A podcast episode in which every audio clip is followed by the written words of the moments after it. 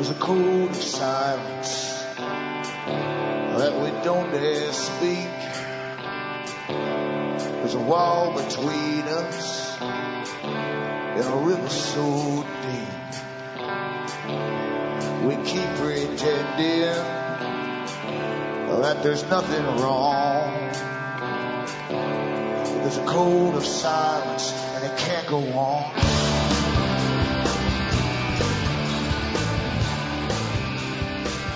Hi folks, I'm Alan Watt and this is Cutting Through the Matrix on the 5th of October 2012. For newcomers, make sure you can use the website cuttingthroughthematrix.com.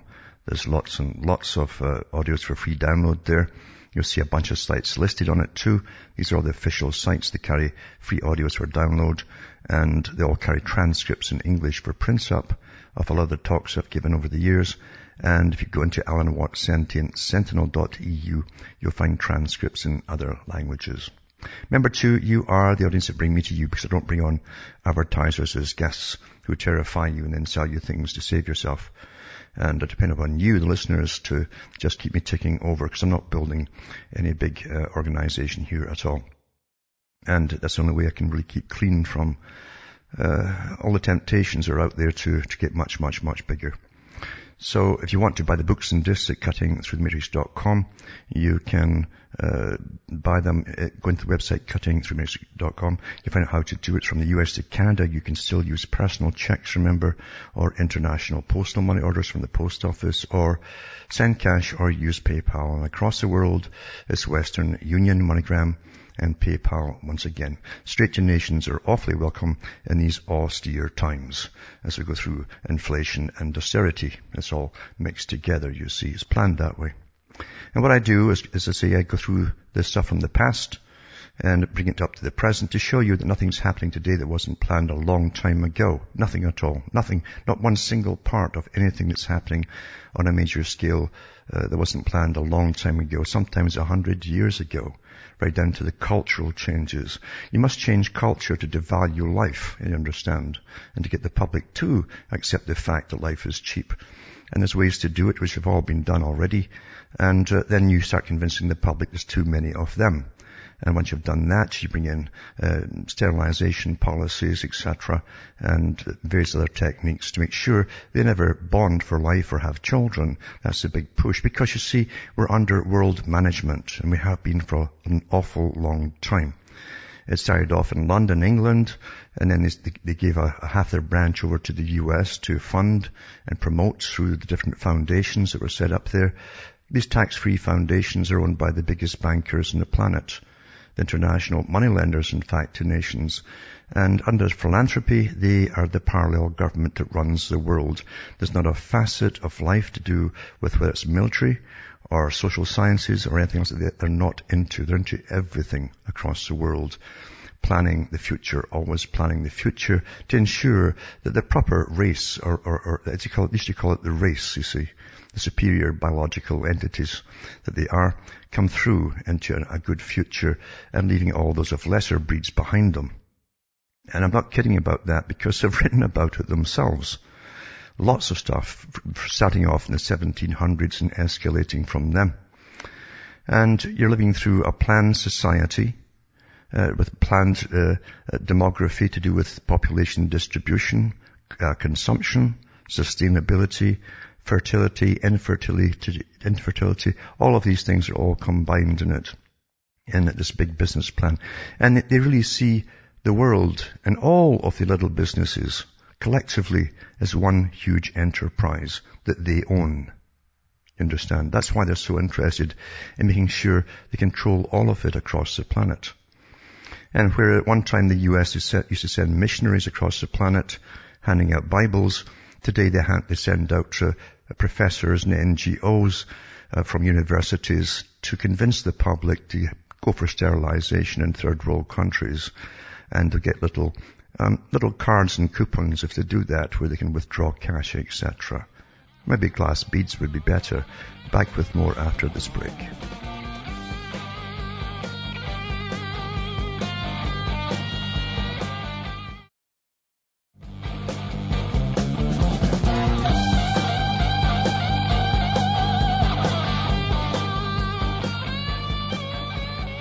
Hi folks, I'm back cutting through the matrix and uh, talking about this idea of demography and population scattered across the world.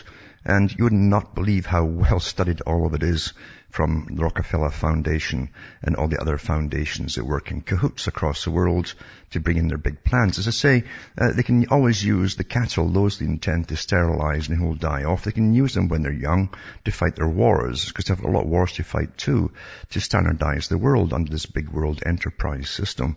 And then they die off, as I say, and most of them won't have children. And uh, so they, they can kill two birds with one stone. And they do this all the time. We're so micromanaged, it's just incredible when you go into the different university facilities and faculties dealing with all of these, they call them problems, the human problem, the aging problem, the fertility problem, all of this. It's all problems apparently to do with humans because it's tied in with what they call unsustainability, a good contract to make you think there's a good reason for trying to kill us all off, you see. And they brought the whole global warming idea up, up to, to, to bolster this whole idea. It's always been eugenics, always will be eugenics, and they'll use many different reasons to try and legitimize what they're doing. And it's, it's plausible to some people who have low IQ. But it does work, and they are working at it, and they have been doing it, sterilizing whole peoples uh, across the world. I've mentioned many of them over the years to do with even in, in places like Peru and so on where the, UN goes in with their NGOs and, and mass sterilizes thousands and thousands of women, and uh, and nothing's done about it. They didn't tell them what they were actually doing. They lied to them and told them we're doing something else. This is quite common, and they feel that they have the right and the duty to go ahead and do this to them. To, to save the world from being overrun with the lower classes. And it's always the lower classes that they're on about. Now, Another part of it too is internet security and homeland security. It's from their own site. And it's the only growth industry I think left in the US is homeland security. But it says uh, cybersecurity is becoming an increasingly more daunting challenge as governments try to prevent attacks against critical infrastructure on which the well-being of countries depend. Now, several European countries are trying to come together in an effort to defend themselves against a cyber attack. But critics say the project called Clean IT goes too far. And it says, um, it says the proposals show uh, uh, obligating internet companies to include anti-terrorism features in their software and set up hotlines with law enforcement agencies to report such issues. The proposal also uh, includes internet filtering and virtual policing, which have some civil rights and privacy advocates worry about tr- internet freedom. These uh, advocates argue that voluntary but binding agreements between internet users and internet service providers would compromise this freedom. According to the leaked document, the goal of Clean IT is to develop a set of general rules and practices that the private sector can follow through non-legislative guidelines. The rules would take effect between six months and two years of an internet organization committing to the recommendations and rules. Other rules would include implementing a virtual reporting button in a web browser or operating system, social media patrolling, increased sharing of information among ISPs, automated terrorist activities detection systems, and content blocking filtering with subscribers using their real names online. So it's a big, big push again into where it had to go from the very beginning because it was planned that way. And uh, uh, most people stay on the internet because they're now addicted to it. And uh, I said this years ago, that's what they do. They give you lots of porn and everything will be free. And then they'd start putting in the rules. And once you're hooked, you see you'll still stay with it no matter uh, what they do with information they're getting from you. And it's, it's already here. It's hap- all happened. And quite a fast span of time too. Now in the US, as I say, the only growth industry seems to be homeland security, but we see that the US middle class families are without enough to eat, and it's from uh, the BBC News of all places. Uh, it's surprising because they're not doing enough of them, uh, you know, interviews with people in their own countries in Britain uh, to do with uh, food banks, etc., and how bad it is there. But anyway, it says throughout the 2012 presidential campaign, the BBC has returned to Levittown, Pennsylvania to explore issues facing America's middle class. At a basement food pantry in suburban Pennsylvania, 2,000 pounds of food are given to roughly 160 families a week. The majority of families come from the Levittown neighborhoods, an iconic planned suburb that once ushered in an era, era of post-World War II American dream. They always give you dreams, mind you. That's why you always wake up from them. But times have changed and even in quiet leafy suburbs, families now struggle with the basic needs of food and shelter. The number of residents using food pantries has risen dramatically over the past few years and throughout this, the country and the county, it says. Even those who have jobs can still find the cost of living is too high to make ends meet, as the BBC's David Botti reports. I'll put that one up and you can read the rest of it if you're interested at all. And this article too is uh, to do with handmade humans it may hold the key to saving the world. Now again, it's, it's, it's a sensationalism piece. The, these guys who are, who are trying to promote themselves as a big science, these guys who are eugenicists and bioethics, uh, to do with again population reduction, are using all techniques to get into the major media and to use conning techniques to to get to get into the lower IQ types to try and get them to agree with what they are trying to push. A lot of folk have fallen for this, you know. But it says building earth-friendly people. Altering humans may be a safer option than trying to alter the planet. And this guy too, uh, uh I think is uh, he's a professor who wrote this here. And it says, uh, human-induced climate change. So it starts off with that is one of the biggest problems that we face today. So there's your premise, which is false. And that's how they always start their premises with false premises. Millions could suffer hunger, water shortages, diseases, and coastal flooding because of climate change. The latest science suggests that we may be near or even beyond the point of no return.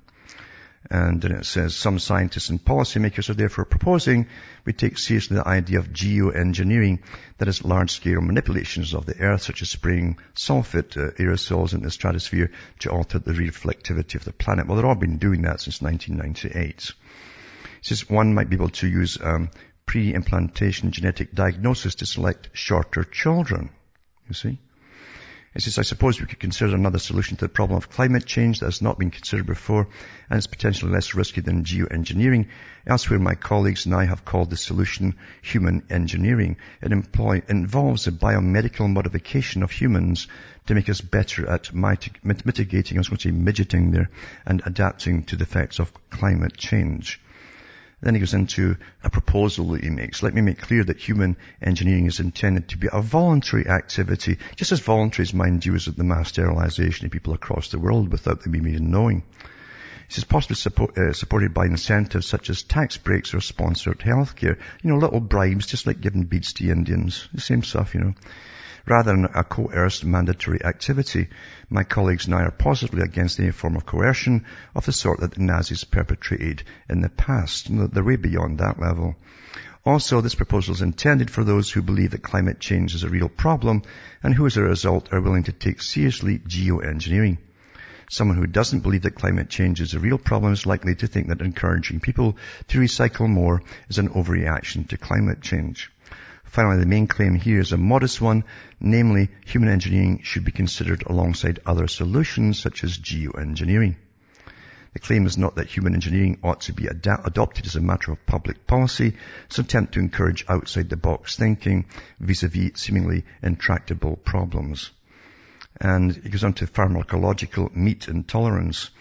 It says the UN Food and Agriculture Organization estimates that 18% of the world's greenhouse emissions in CO2 comes from livestock farming. Now they've always said that from 100 years ago, by the way, they want to eliminate all uh, farming livestock for the ordinary folk to have access to in their early papers. Never changed. They never changed their agenda. It's close to 9%. And they give you all, all these little figures that they dream up to try to blame it on animals and so on. Some experts estimate that each of the world's 1.5 billion cows alone emit 100 litres to 500 litres of methane a day. That's, that's good stuff for firing your car up, I'll tell you, because they used to run that in World War II in some countries. It's really clean burning stuff. It says now some people will simply refuse to give up eating red meat. However, there are others who may be willing to give up, but they lack the motivation or willpower to do so. After all, many people find the taste of red meat simply irresistible. Human engineering could help here. It says, just as some people have a natural intolerance to milk or crayfish, it's possible artificial to induce mild intolerance to red meat by stimulating the immune system against common bovine proteins. See, you got to understand this, this, is, this is an old thing. They actually use your immune system against you uh, when they're sterilizing you. That was one of the first techniques they used when they gave out the so-called free tetanus shots from the World Health Organization.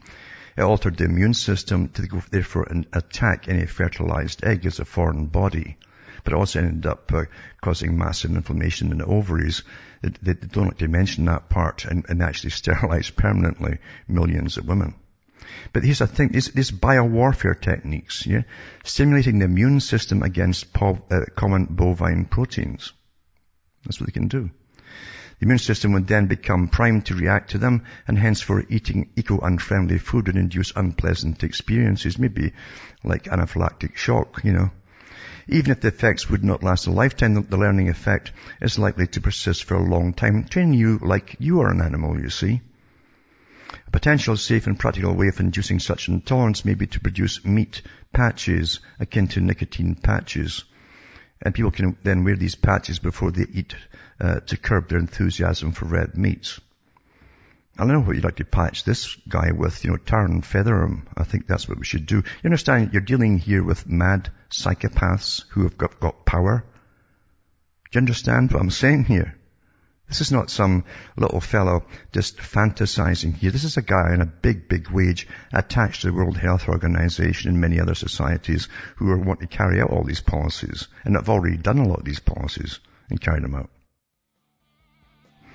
I'll come back with this next idea uh, after these messages.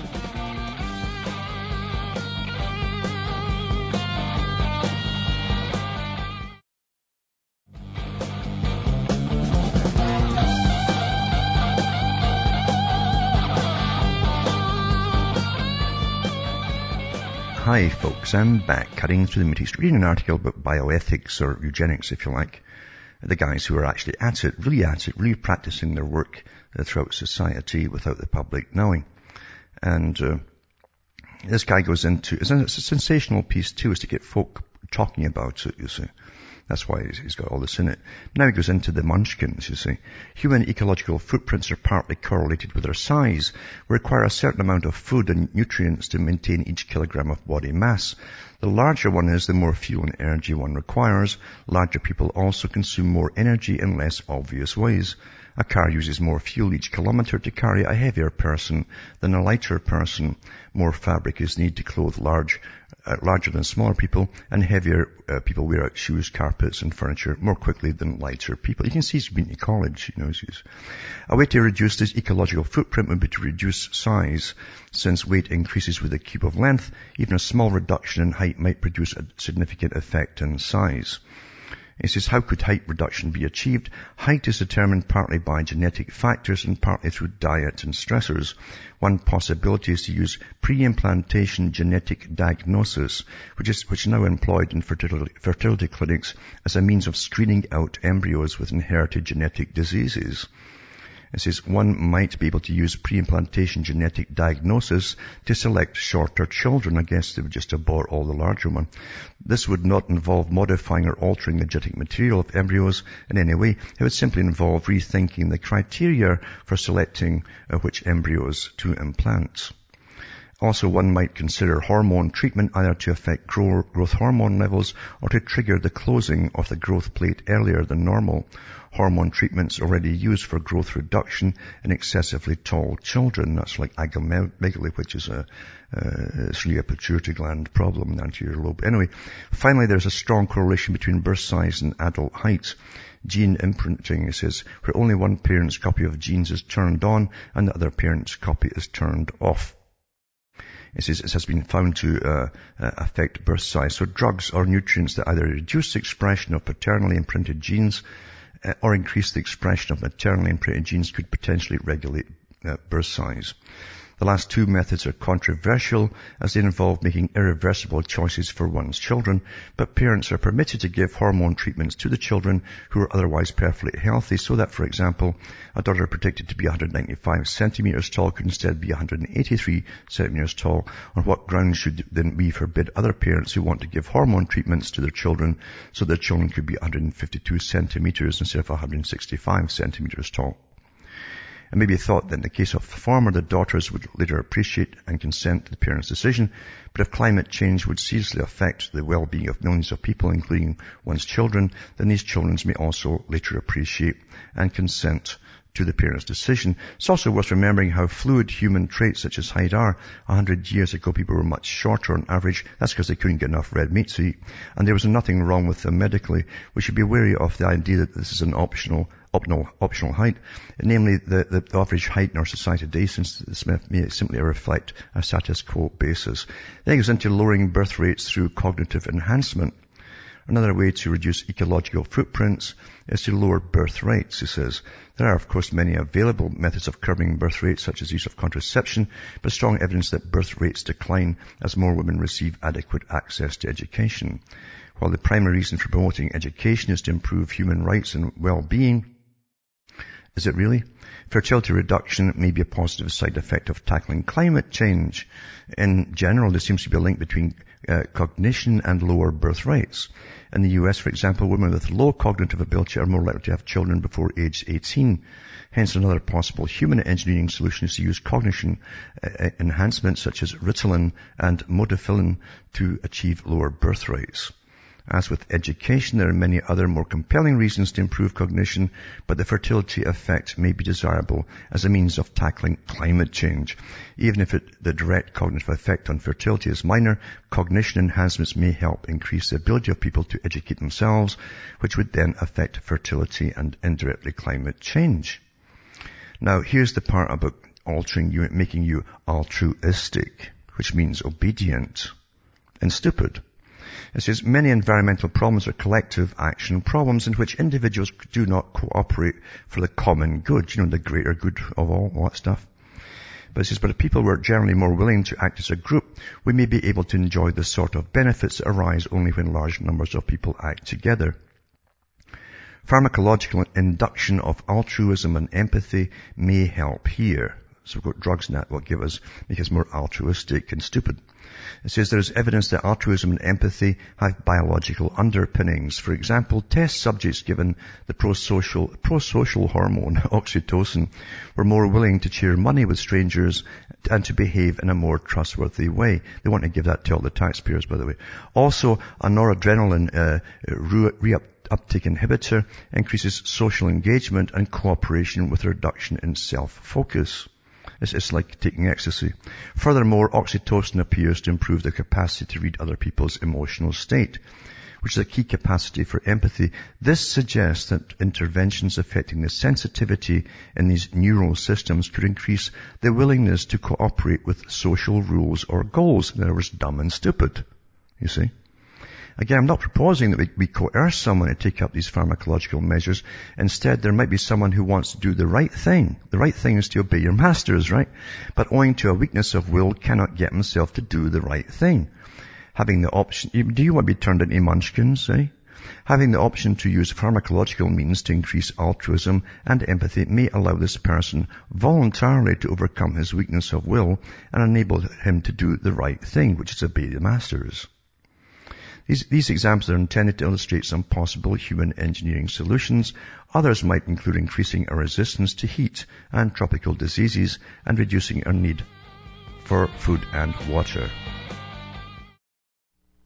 You're listening to the Republic Broadcasting Network because you can handle the truth.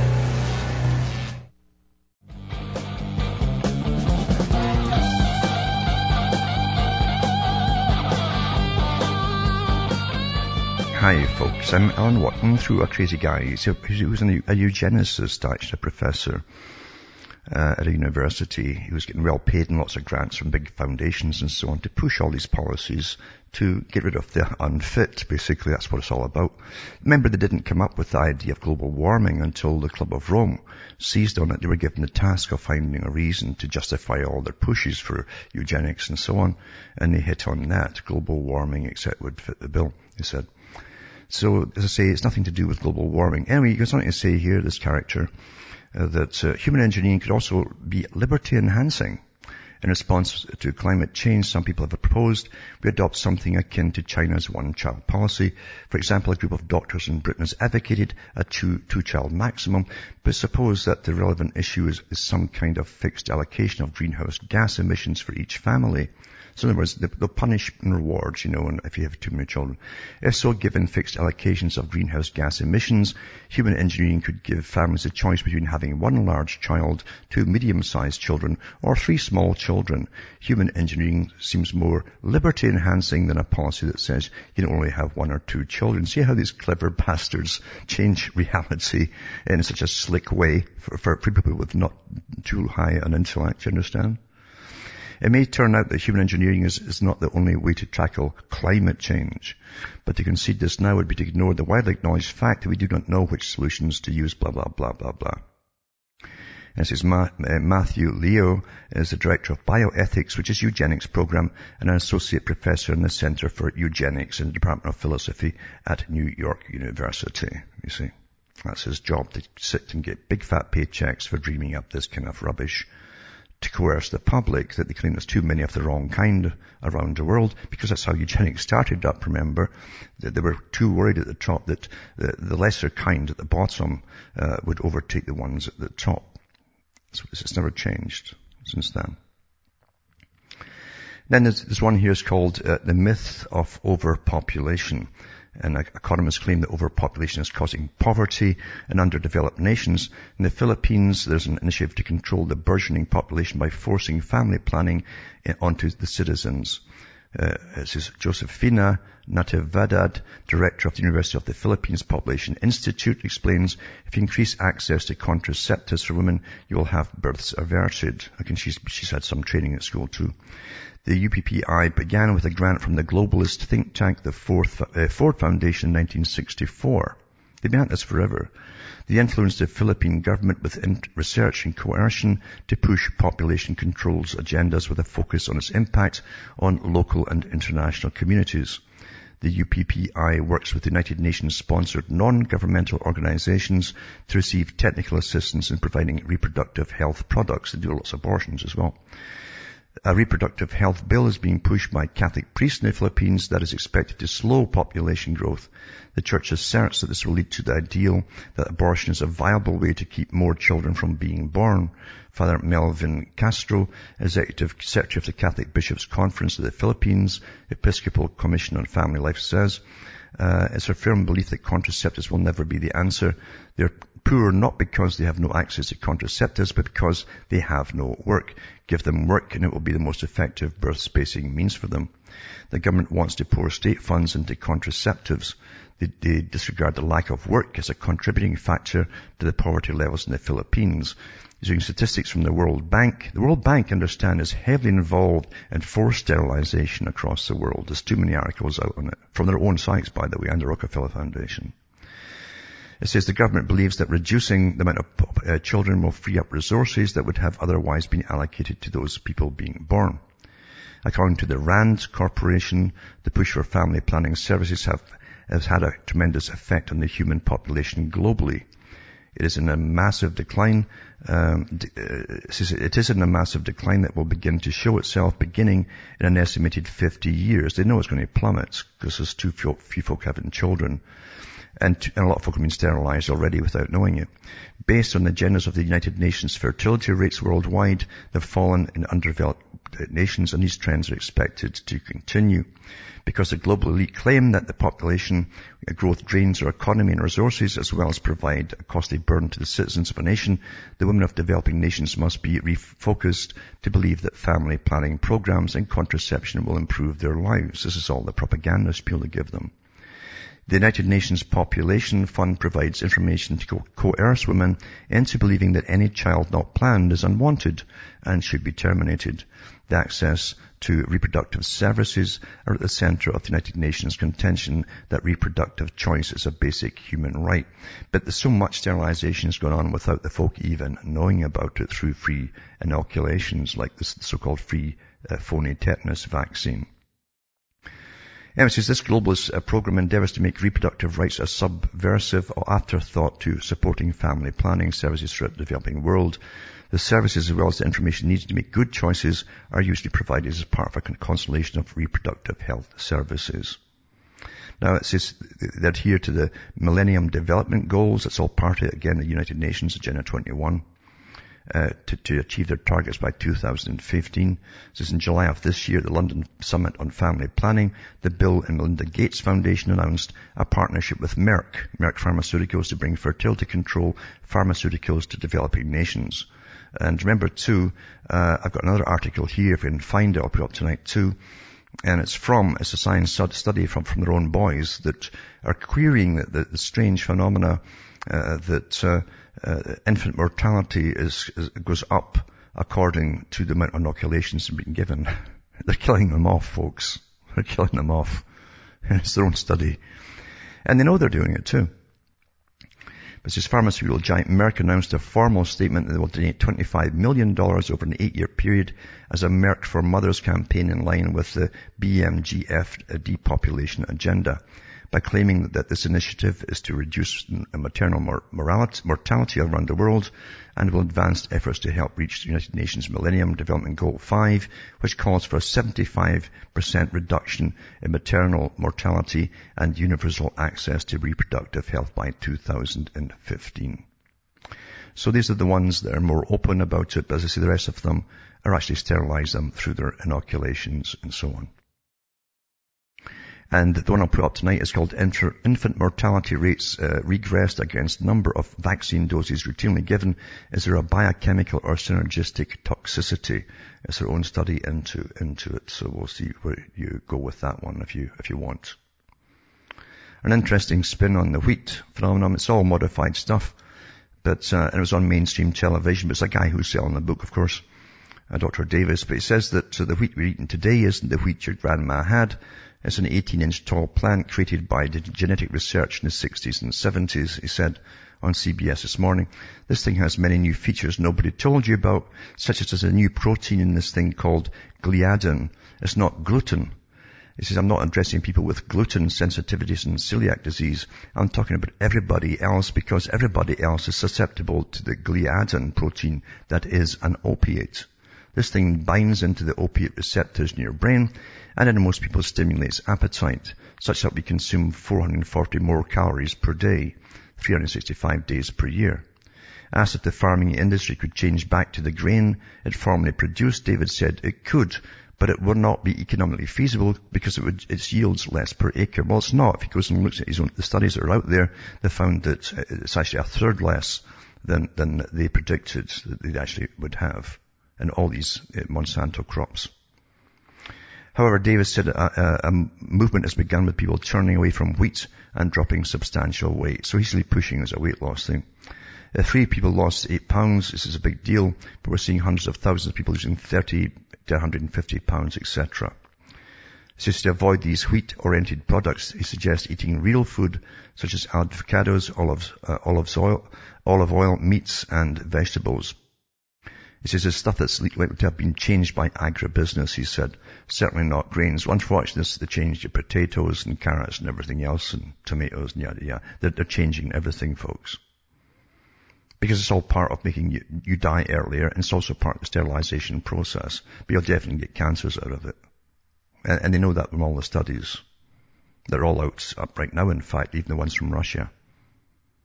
They've always known this, though. But that ties in with the last art, the, the, first article on, on basically um, bioethics or eugenics. You see, it's not by accident. Nothing is by accident. Now, climate uh, skeptics generally don't get much of a chance to get airtime on public broadcasting, but because they were banned for a while, but it's back again. They're getting a chance. It says here. It says, I'm sure this will cause brain explosions over at Joe Romm's place, but also as politically correct bought and paid for ex-buddy Brad Johnson's. It says, here's the press release from PBS, uh, followed by a, a, preview video below. Coming October 23rd, 2012, Frontline explores the massive shift in public opinion on climate change. Four years ago, climate change was hot. Politicians from both parties, pressed by an anxious public, seemed poised to act, but that was then. Today, public opinion about the climate issue has cooled, and politicians either ignore the issue or loudly proclaim their skepticism of scientific evidence that human activity is imperiling the planet. What's behind the reversal? Frontline correspondent John Hockenberry of PRI's The Takeaway goes inside the organizations that fought the scientific establishment environmental groups and lawmakers to shift the direction of debate on climate issues and redefined the politics of global warming. So you'll see uh, that going up, and I'll put this link up tonight for those who actually want to watch it when it comes out. And I'll put up at cuttingthroughthematrix.com. Another article too is uh, about empire building, NATO uh, style. It says, welcome to the billion dollar temple of madness. And it says, the former Air Force base near Brussels, dedicated to His Majesty the Belgian King, has gradually been converted at an estimated billion dollars. Uh, and it says, uh, to house the nerve center of the biggest war machine the world has ever known. For the best part of 50 years, the legions of peacekeepers have been roughing it in a so-called temporary structure, having received the unceremonious order of the boot from the last late French President Charles de Gaulle. It says, he, well, de Gaulle got fed up with NATO, then kicked him out, you see.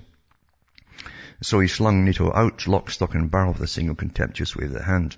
The chief command post of the Cold War lost its reason for being in the instant that the Berlin Wall collapsed, along with the entire Soviet empire, yet NATO, like Topsy, just went on growing.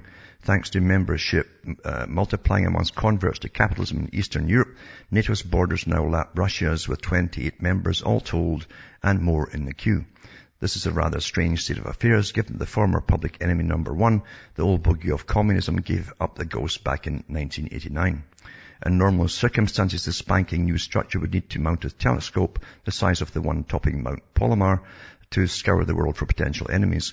What happened, of course, is that NATO went looking for enemies under the banner of its new self-appointed role as global humanitarian protector-in-chief. In the past summit office of Lord Protector, Secretary General currently occupied by the Great Dane, Anders Fogh Rasmussen, NATO's very own Viking, was a fairly low-key job reserved for some generally unknown figure plucked from the obscurity of backwater politics.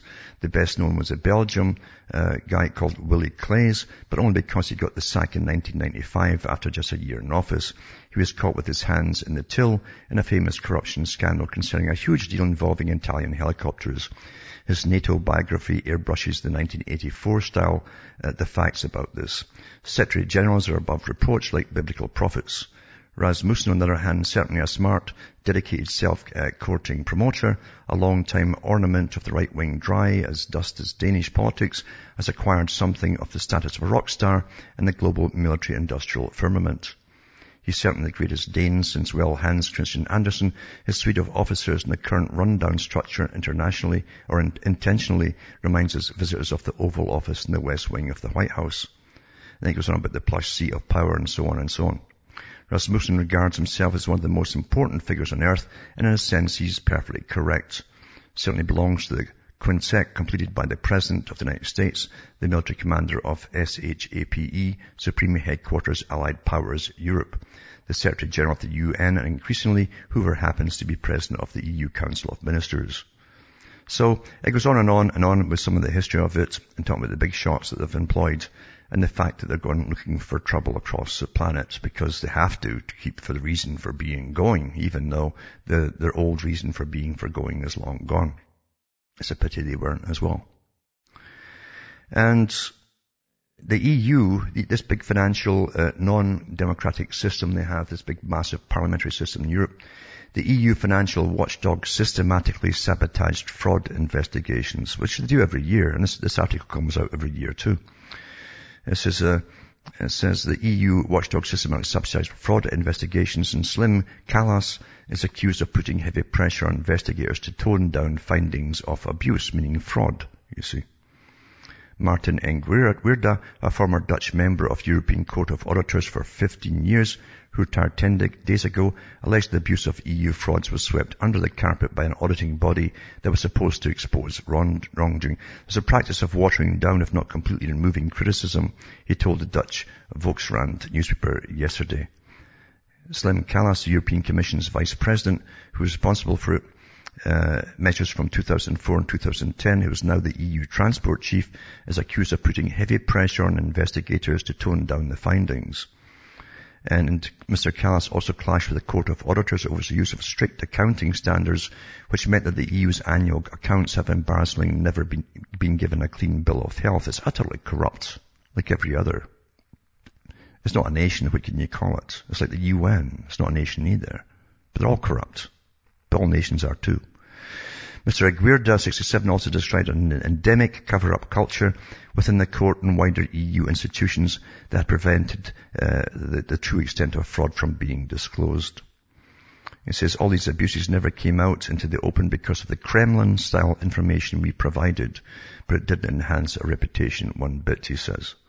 The former Dutch national auditor highlighted strong pressure from France to bury a notorious fraud case involving the Frichard uh, dairy and abuse, or it must be in dairy, and abuse of EU, oh, it was dairy and butter export subsidies worth tens of millions uh, of euros in the 1990s. Ati threatened to resign as head of the investigation and to inform the outside world, he said. So anyway, corruption goes on and it's a way of life is you've got money systems and you've got uh, secretive societies running your countries, which you do. All countries do. In fact, your governments, the real governments who run, run you are secrets, you understand. Read Francis Bacon's The New Atlantis to do with America, for instance. It's not the guys you elect to run it. They're told what to do. Look at all the foundations reports. You'll see who runs the governments. And look at the, all the statements given by people who belong to the Royal Institute for International Affairs. They tell you that they are the parallel government, which means the real one. anyway, and as I'll put, I'll put that up tonight too. And Europe's media goes deaf and dumb when it comes to a record high Antarctic sea level ice, ice level. Back with more after this.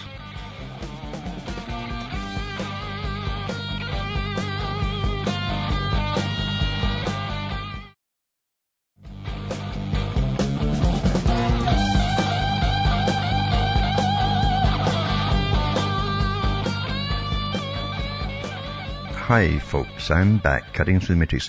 There's a caller hanging on the line. If still there, it's Carlton from New York. Are you still there, Carlton? Hello? Hello, Mr. Watt. How you doing? Not bad at all. Yeah. Um, I was just thinking because you touched on man-made global warming earlier, and it seems as though like the folks running the world, they do got like they have a weird sense of humor, whereas they'll say it's one thing, of course, blame it on the public. Mm-hmm. Like, okay, for, for global warming, for instance, they say it's the population that's causing the global warming, but things that we do, for one, we work under the system that they've built for us. For two, yeah. they're the ones that's geoengineering the earth and causing the warming. Yes. Well, the, the, the little bit of warming that is happening. You know what I'm saying? It's basically like creating a blanket over the daggone earth and mm-hmm. keeping the warmth inside. So it's like they have a weird sense of humor. I was even listening to how I was listening to one of your older talks, mm-hmm. and you said something about how you had believed that after 9/11, or after the first time, um, the World Trade Center got bombed in '93 yeah. Um, the Bin Laden company came in and did the re the rebuilding. That's right. And you said that's you think that's when they put the charges in. Yeah. But if that's what happened, if technically if that was what happened, technically Bin Laden did do it. It's like they have a weird way of saying it's yeah, one thing and it is that. Well, yeah, it was Bin Laden family uh, this, uh, that worked with the Bush Corporation, the Bush family, and their job, they built underground bunkers across the world for ultra elite governments and so on, wealthy people. And they did get the contract for, for fixing the towers after the first attempt. And they had years to implant stuff uh, throughout all those towers. And, um, but uh, I don't think even Bin Laden himself was involved in that, but the rest of the family were. In fact, the day the towers came down, the group corporation, the Laden Bush group, were meeting further down the street in New York City. Uh, they were having a business meeting that very day when it happened. How's that for irony? And uh, and that actually happened. That was recorded too, even in the television uh, clips they showed in Canada. So I mean, you can't make this stuff up. You can't make this stuff up at all. You're quite right. But same with the spraying. You're right, son. Uh, now, we've never had stable climate. We get bits of warm phases for a few years and then colder phases for a few years. In World War II, they say it was one of the hottest summers they'd had where the tar was melting on the roads in Britain and elsewhere in Europe. And, and then of course it went back to being cool again. Problem with the spraying is, and I've noticed this here too, the more spraying they do, it doesn't just reflect uh, heat away, it traps the heat underneath it by reflecting it back and forth all the time to the ground and back to the particles. Lots of folk have, have noticed that as well. So understand from the big boys involved in it and all their thousands of, of mouthpieces in bioethics, etc., and demographics, uh, you can never expect any truth from them at all. They're all on board with an agenda. They must fool all of us into the reasons why they must tamper and sterilize and kill off a lot of us. And that's really the bottom line of it. And remember that CO2 itself is a, a tiny fraction of so-called greenhouse gases. The greatest amount of greenhouse gases is water vapor. They never touch on that at all. So the whole art you see is to con us, con us, con us with something, if you're not well informed about it, is seemingly maybe a little bit plausible. And that's how they try and get the public to accept their own demise. We must participate in our own destruction. That's how it's done. It's great propaganda though, and marketing. Thanks for calling. And from Hamish myself from Ontario, Canada, it's good night to me. Your God or your gods go with you.